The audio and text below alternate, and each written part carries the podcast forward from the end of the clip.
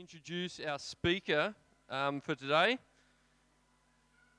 Our speaker for today is um, a PE teacher at the school, teaches um, a bit of Bible and um, even a bit of art. Um, he's also a bit of a crazy man on a bike. Currently, the um, 23 to 29 Queensland state champion, which is kind of cool.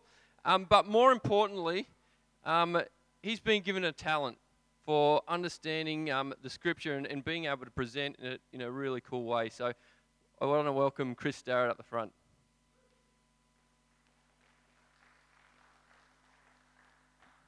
Thanks, Dustin. I'll just get.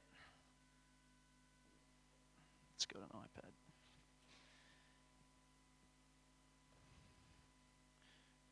There we are. Uh, there's been a few times where I've spoken about the story of Joseph, and they're quite a significant memories to me because most of them have been fairly uh, disorganized. So hopefully today's a step up from that.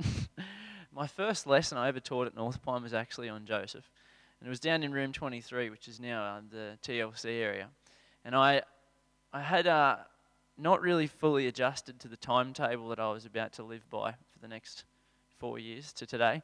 And I walked into roll call. It was uh, year 9C. I think Caleb Henley and a couple of other guys were in that room, and uh, I had roll mark with them and thought this is going pretty well. And Daryl Hobson was my wingman. We did roll as, par- um, as partners then. And Daryl had pulled a real good Swifty and just not showed up on my first day. And um, he actually warned me when we were partnered up that that would happen quite a bit, and it proved to be prophetic. and um, I had roll mark with them, and and I thought that went well for my first roll mark ever as a, an official teacher. And then the bell went, and I said, All right, guys, I'll, I'll see you later. And they said, No, you won't. You'll see us now. We get Bible with you, right here, right now. and I, um, I had not been fully aware of this, and uh, all the, the content for that first lesson in my teaching career was sitting in my office. And I just remembered that it was about Joseph and so I stood there for a moment and quickly gathered my thoughts and was like, all right, time to sermonize. and uh, at the end of the lesson, the kids just came up to me, and I remember Caleb distinctly saying to me, Sir, are you a new teacher here, or are you one of the chaplains? Because uh, that was a bit different.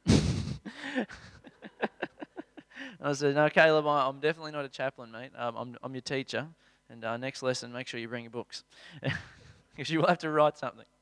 So the other memory I have when I'm talking about Joseph is my, the first worship I ever took. So there's a bit of a theme here.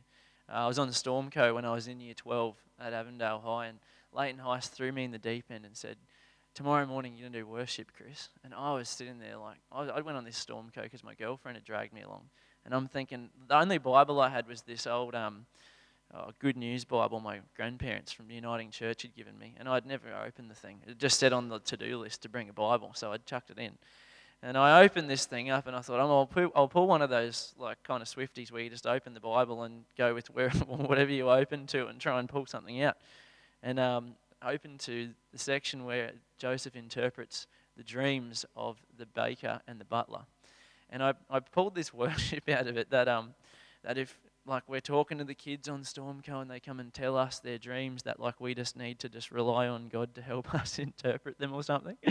And I just took it so far out of context, but Leighton's just sitting there just like, yeah, that was awesome, mate. That was sweet. and really building me up. And a few years later I went back and looked at it and I was like, mate, that guy was really putting uh, building me up in front of correct theology that day.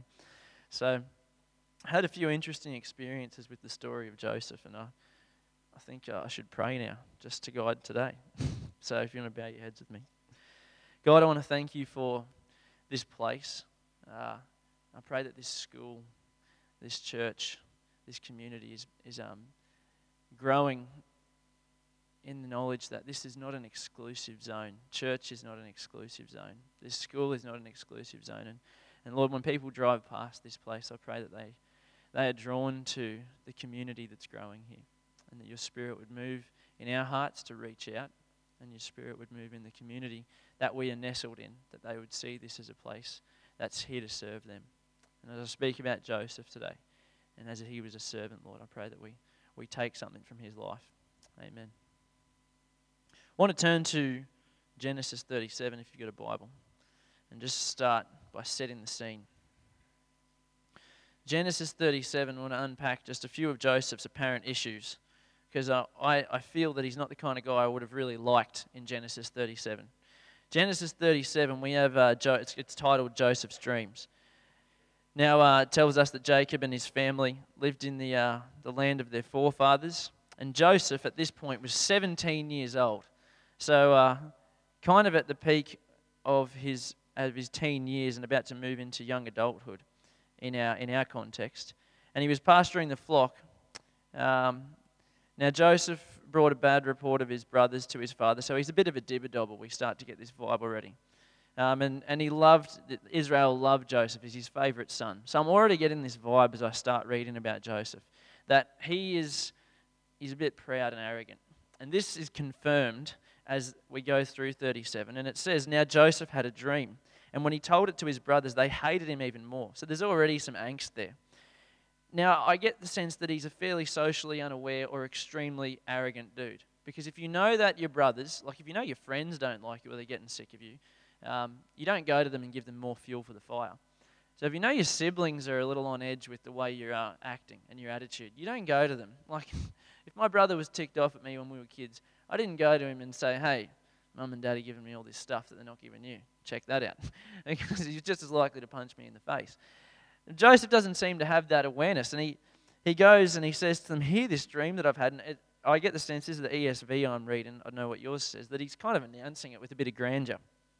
Hear this dream that I've had. Behold, we were binding sheaves in the field, and behold, my sheaf stood, arose, and stood upright. And behold, your sheaves gathered around it and bowed down to my sheaf.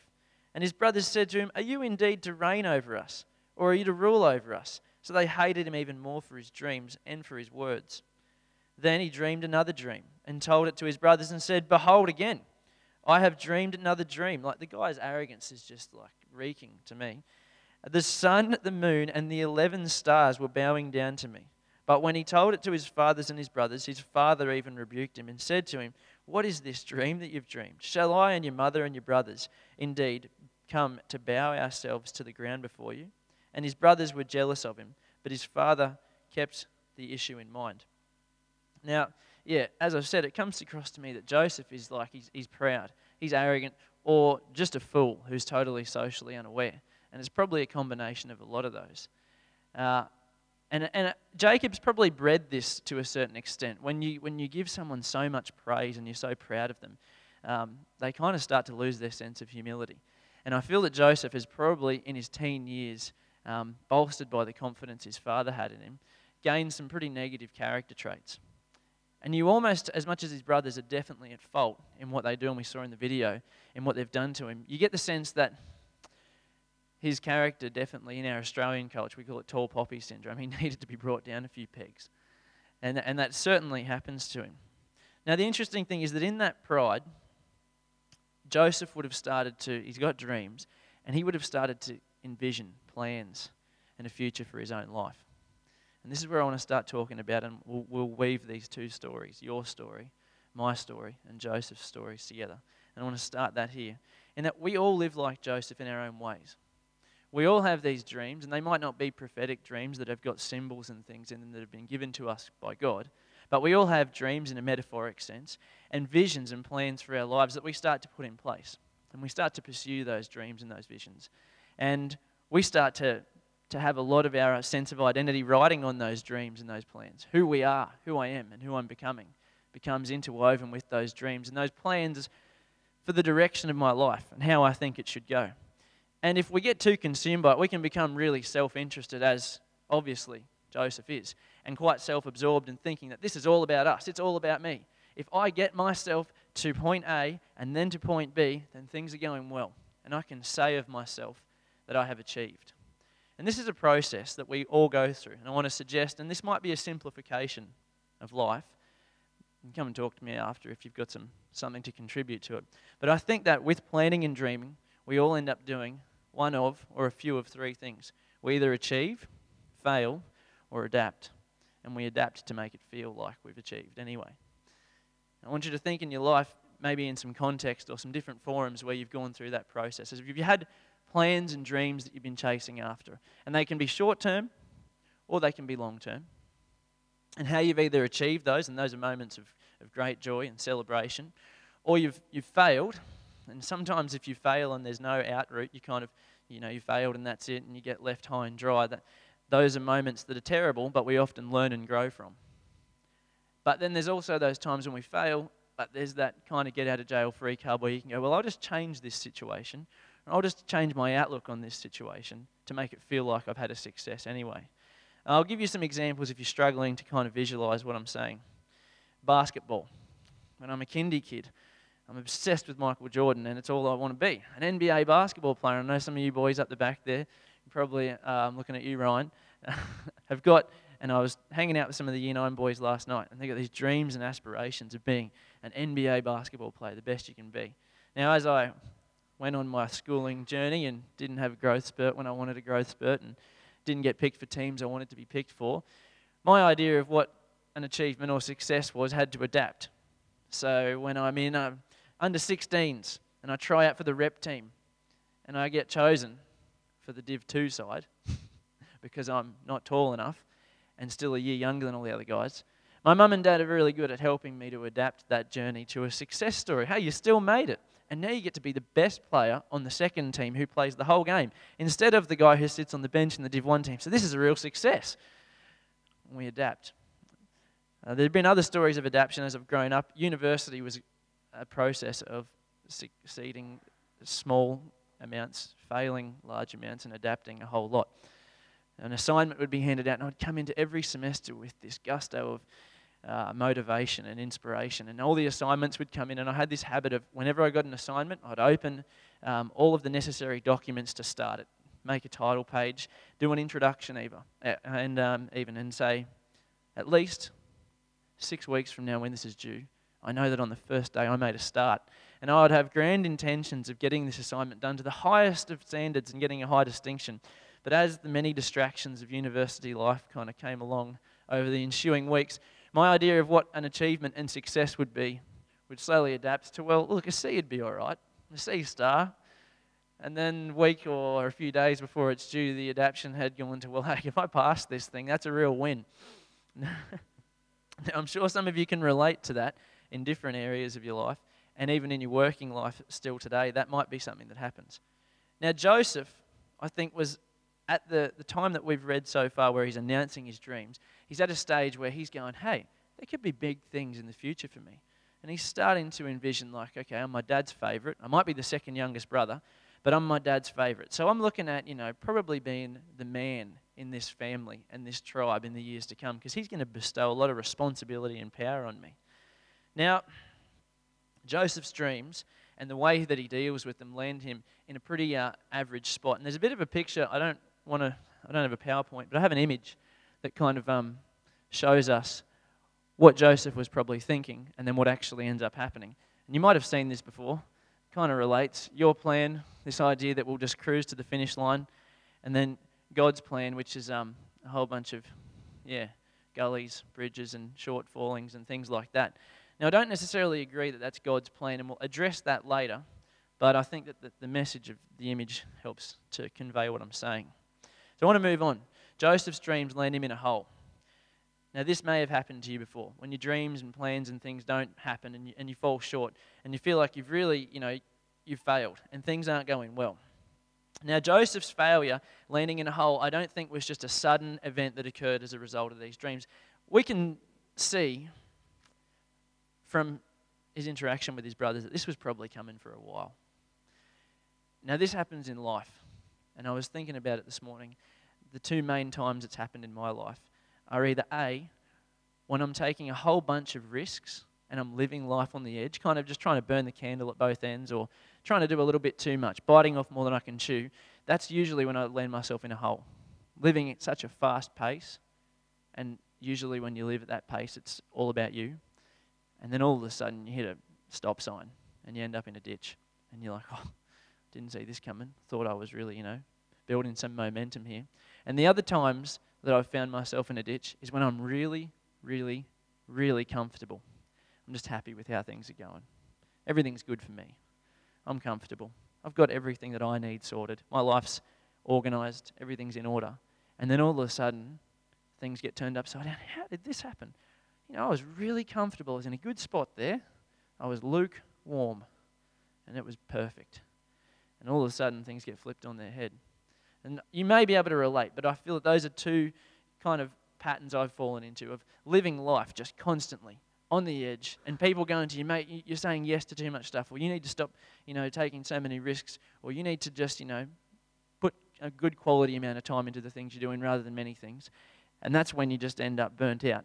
Or when you are just so happy with how things are going for yourself that you've lost sight of the people and the reality that's around you.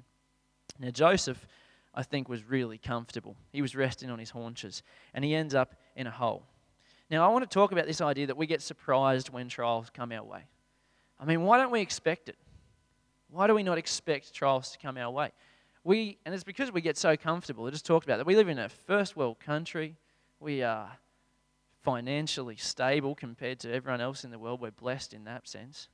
We have all of the creature comforts we want. Most of the things that you purchase or that you do are not done out of a sense of need, they're done out of a sense of want.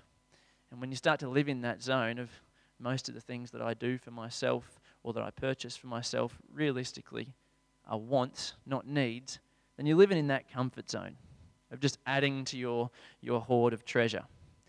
And Joseph, he's definitely doing that. He's got his coat, which the Bible tells us is kind of this thing, this possession he has that marks him as above the others. I love that comment in that video you guys noticed it in the stick figure video when the brothers rip the coat off him and one of the little voices goes, It's not even cold. you don't need that thing. And Joseph's living in that zone. And when he ends up in that hole, I would bet that despite his arrogance and his pride, he didn't see it coming. He wasn't expecting that. I think if he was expecting it, the Bible would tell us that he was a lot more worried when his father sends him out to see his brothers. He might be, maybe would have said to his dad, Dad, can you come with me so they don't kill me? So he obviously didn't get this vibe that his brothers were kind of on the edge of ending things for him because he'd tested their patience so much. And so often in our lives, we end up in that Joseph space of being so comfortable and so happy with where things are at, or so busy and so living at such a high pace that when we hit that roadblock, when we hit that stop sign and we end up in the hole, going, How did this possibly happen? How did this happen to me? How could this possibly happen to me? and we're, and we're surprised. And then we start going, well, hey, I thought God had this plan for me. And I'm sure Joseph's mind went through this process. I've had these dreams, I've got these plans. I thought God was taking me down this path. And now I'm in a ditch. What the heck is going on here? God, what are you doing to me? And so often we forget that God, yeah, He does have a plan, but He's working in enemy territory. He's, he's working. And and God, I, I believe, I said that we are looking to achieve fail or we have to adapt. And I think that a lot of the time, God's looking at the plan He's got for us, and the devil's looking at the plan He's got for us, and God's having to adapt, to weave and dodge and duck and dive through all the stuff that the devil's trying to throw in the way to stop people from getting where God wants them to be. And so we shouldn't really be surprised when we end up in the ditch, in the hole. Firstly, because we probably brought it on ourselves by being so blinded to the reality of how self absorbed we are. And secondly, because we're living on planet Earth, which is a place that's dictated and governed by sin. You only have to look at the TV or read an internet news page for two seconds to pick that up. Things aren't good. They're good here, they're good in your life and in your home, it's all relative. But when you look at a global scale, things aren't good. And so when we hit a ditch and we end up in a hole, we shouldn't be surprised by that. But I bet Joseph was surprised because he's like us. He's human and he didn't expect it. Now, Mitch and I had an interesting chat about this, about this concept of the fact that we live in sin so often. We live in a mess, and we only really stop to clean it up when something in our life comes along and really moves us. And that the metaphor for this is really funny. Um, Glenn and Cheryl Lee, I've got a, I've got a confession to make here. Um, Mitch and I, we, we weren't really like regular or consistent in the habit of vacuuming and sweeping.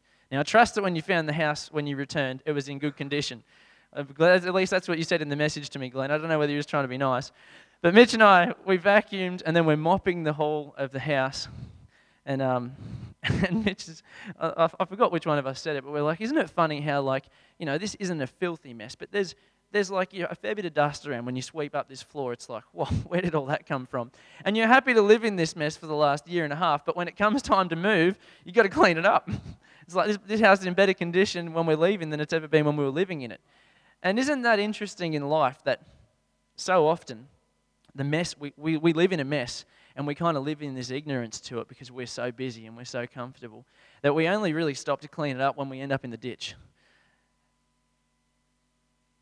How often, how often do we actually stop and expect God to come in and help us clean that up when we're comfortable? We never do it because we've got everything sorted. I'm fine, I'm comfortable. Don't need you right now, God. I got this sorted. And then you end up in the hole, and it's like, God, where are you? What happened? But we live in enemy territory. Expect the trial to come. The trial will come. Now, the trial doesn't always, and this is the trick the devil pulls on us, is the trial doesn't always feel bad. Sometimes the trial is temptation. Sometimes the trial is something that actually has been, you know, dressed up to look pretty good. For example, Potiphar's wife. Now, Dustin's talking about Joseph having the opportunity to be a marshmallow to grabber, to indulge, to go, oh, instant gratification. And, and, this is a perfect example of where Joseph had the opportunity to go, hey, well, I've worked pretty hard in Potiphar's house here, and now this opportunity's presented itself. I could take that. I could take that opportunity. But luckily, Joseph's experience in the ditch and his life being turned on its head has given him a real fast track to uh, being a servant of God. And he doesn't, he doesn't take that option. But I just want to point out that I am talking about trial, and I'm talking about us expecting the trial to come, but the trial isn't always this really hard thing that will be terrible. It's sometimes an option that you need to say no to that kind of seems like it might be good for you, that kind of seems appealing and attractive, that kind of seems like it might be another little thing to add to your treasure hoard, but you need to say no to that. And it's not always in the, in, in, the, in the sense of like a relationship, it can be in the sense of possessions, it can be in the sense of experiences or the things that you are pursuing for yourself. And it's not always hard. Sometimes it's, it's made a little bit too easy by the devil, and we need to have the strength to say no to that, to that trial. I'm going to keep moving because I don't want to have you guys here until lunchtime. I wrote a lot of stuff down. I was saying to uh, Mitch when we were on the way here this morning, when I first started doing talks like for God, I was always really short, and people would say to me, "Man, that was good, but it was a bit short." And then and just started teaching, and 50 minutes becomes your lesson kind of period of time. More recently, people are like, "Man, that was really long." So, you guys just need to give me the gong when you start to get sick of this, okay? All right, I want to address a Bible text, and it's not part of the Joseph story, but it's it's got a message in it that's linked to the Joseph story. And you've all heard it before, and I believe that it's been strongly misquoted by many, many churches and pastors, and myself included at different times. And that's Jeremiah 29 11 to 14. So if you want to turn there with me, although I'm sure many of you can quote it without even looking in your Bibles. Jeremiah 29 11 to 14 says this when I get to it. It says, For I know the plans I have for you, declares the Lord plans for welfare and not for evil, to give you a future and a hope. Then you will call upon me and come and pray to me, and I will hear you. You will seek me and find me. When you seek me with all your heart, I will be found by you, declares the Lord, and I will restore your fortunes, gather you from all nations and all places where I've driven you, declares the Lord, and I will bring you back to the place from which I sent you into exile. Now, in my experience, that text has very, very regularly been quoted as a personal promise to the people of the congregation. That this, this is a promise to you, that God knows the plans for you, and He knows the future, and, and He's given you hope, and He's got these gifts and these good things lined up for you, and you need to look forward to that. But as I read this text, the, the text preceding it is about Jeremiah's letter to the exiles. This is a prophet writing a letter to a bunch of exiles, to a bunch of people who are cast out because of conflict and, and issues in Babylon. And he's writing to them saying, hey, God is not going to give up on you as a community of people. God's bringing you back. So I want to just firstly, yeah, clarify that I think that text, yep, yeah, it's cool to have that understanding that like God does have personal promises for us, but in that context, He's definitely speaking to a community of people. It's about more than just one. And that's where I want to take us now with Joseph. If we look at the story of Joseph, he starts out very much in the mindset that it's all about me. And as his story goes on, he starts to learn that this is more than just me. God's got a bigger plan. And he doesn't have the full realization of what that plan involves until the very end. But he understands now that it's not about him. And, and Jesus talks about this in Mark, if you want to turn there. Mark 9 33 is a pretty awesome bit of text. Mark's got some Mark just speaks straight to the point. Mark 9:33 says, "Who is the greatest?" They came to Capernaum, and when he was in the house, Jesus, um, he asked them, "What were you guys discussing on the way when you were walking here?" And the disciples kept silent, for on the way they'd been arguing with each other about who was the greatest, who's the best, who's like the top, like the top of the order, who's the first batsman off the rank when Jesus calls his boys out. And Jesus sits down and he calls the 12 of them together.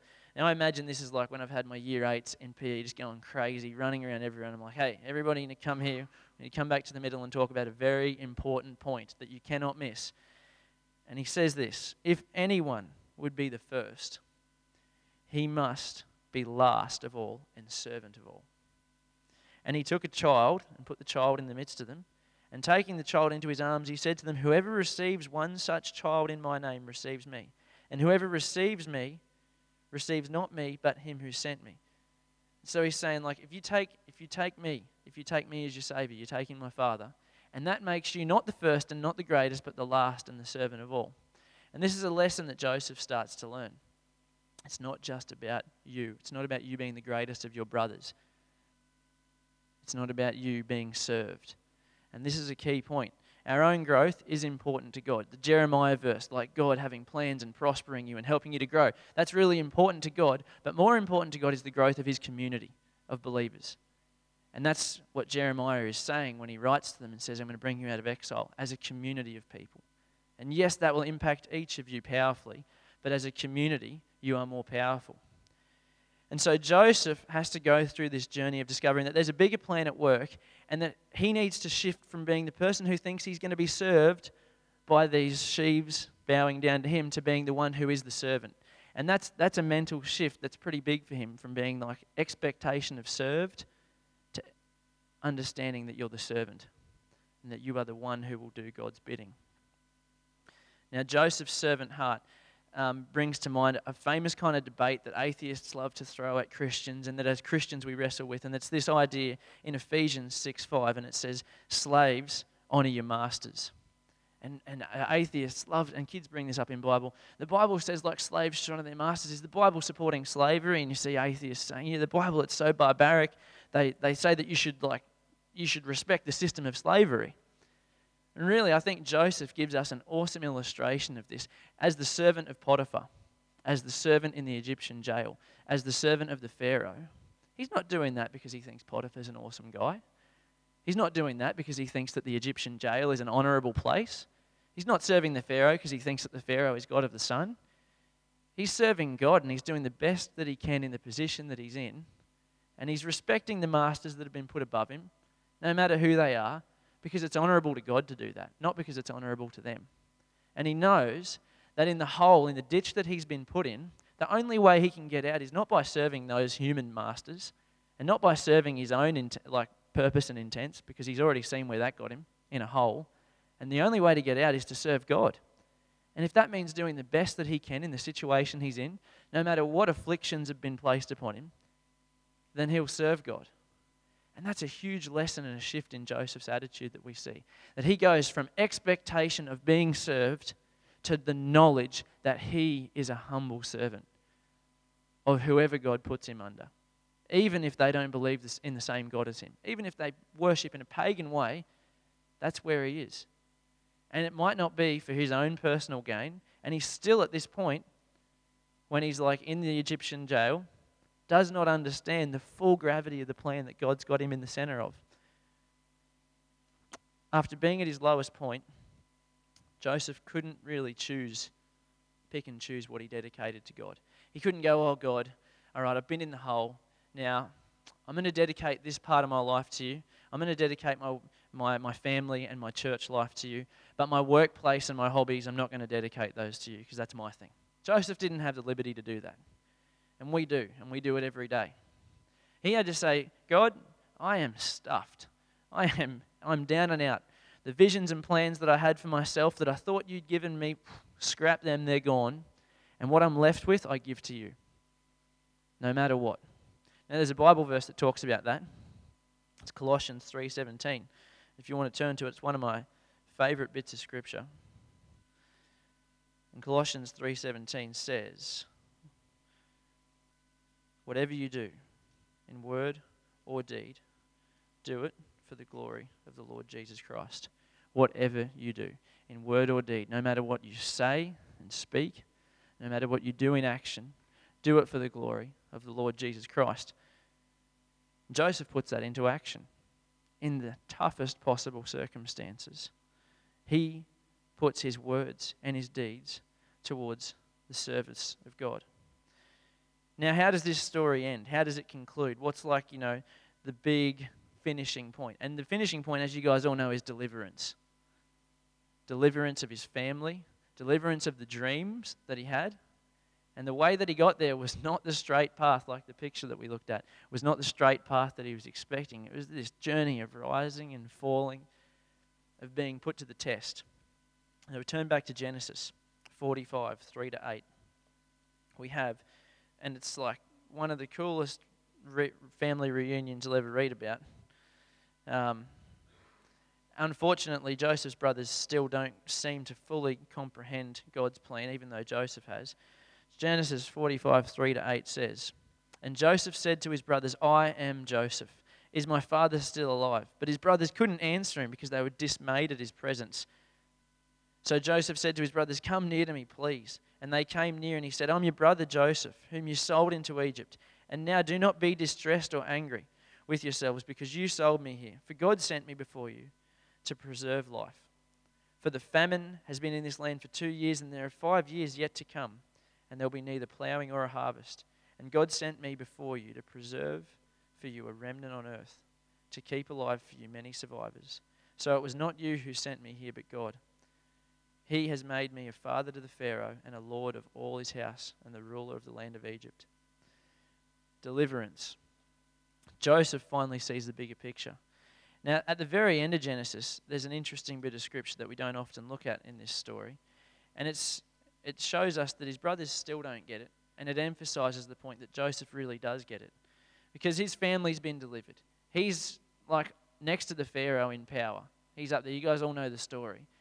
And uh, his family are by his side, and Jacob dies. And his brothers still don't get it. And sometimes I think that we, we're like this. His brothers uh, saw that their father was dead, and they said, It may be that Joseph will hate us and pay us back for all the evil that we did to him. So they sent a message to Joseph saying, Your father has given this command before he died. Tell Joseph, please forgive the transgressions of your brothers and their sins because they did evil, and please forgive them as you're a servant of God, and so are they. Joseph wept when they spoke to him. His brothers came and fell down before him. Behold, we're your servants, they said. But Joseph said to them, Do not fear, for am I in the place of God?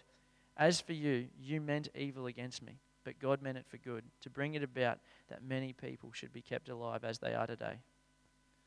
Joseph finally sees the bigger picture. He goes from starting this story thinking that he's in the position of God thinking that the sun, the moon, and the stars are going to bow down to him. And he finishes the story with the full understanding that he is a servant, that he is not to be served. He is not on this earth to be served. God hasn't blessed him to be served, God has blessed him to be the servant. Now, for us, for you and me, what does this mean? Well, we started this this morning talking about dreams and plans. And I don't want to stand here and tell you that you should not dream and plan. That's not the message. The message should be that we should dream and plan. But we should dream and plan and do these things knowing that these are God's plans, they're not ours. And if they are ours, then we need to surrender them to God. We need to do so knowing that as followers of Jesus, we're called to be the servants, not the served ones. And that this might mean, this might mean that you are afflicted like Joseph was, and that God puts you in situations and circumstances and under people like slave masters who you don't, you don't think are, are worth honoring. But it's not about honoring them, it's about honoring God in whatever afflictions or circumstances we're put in. Because we do so knowing that through the trials, God is going to deliver. Let's pray. God, I want to thank you for the story of Joseph, one of the ones that's impacted me most of all of the, the testimonies in the Bible. And Lord, I pray that this morning your spirit has moved and that um, although it may not be an entire message that speaks to someone's heart, sometimes it can be a single thought. And I pray that this morning you have planted those thoughts in people's minds and that uh, as we leave this place, we leave with the full understanding that we are servants and that we have not been blessed. We have not been put in these situations that we currently live in, which realistically are fortunate. We have not been put in these situations to be spiritually fat, to be indulgent, to be marshmallow grabbers. We've been put in these situations to serve. And Lord, I pray that you show us the avenues through which you want us to serve. And I pray that we, we seek to honor you in whatever we do, in word or deed, that we would just, yeah, seek to shine your light.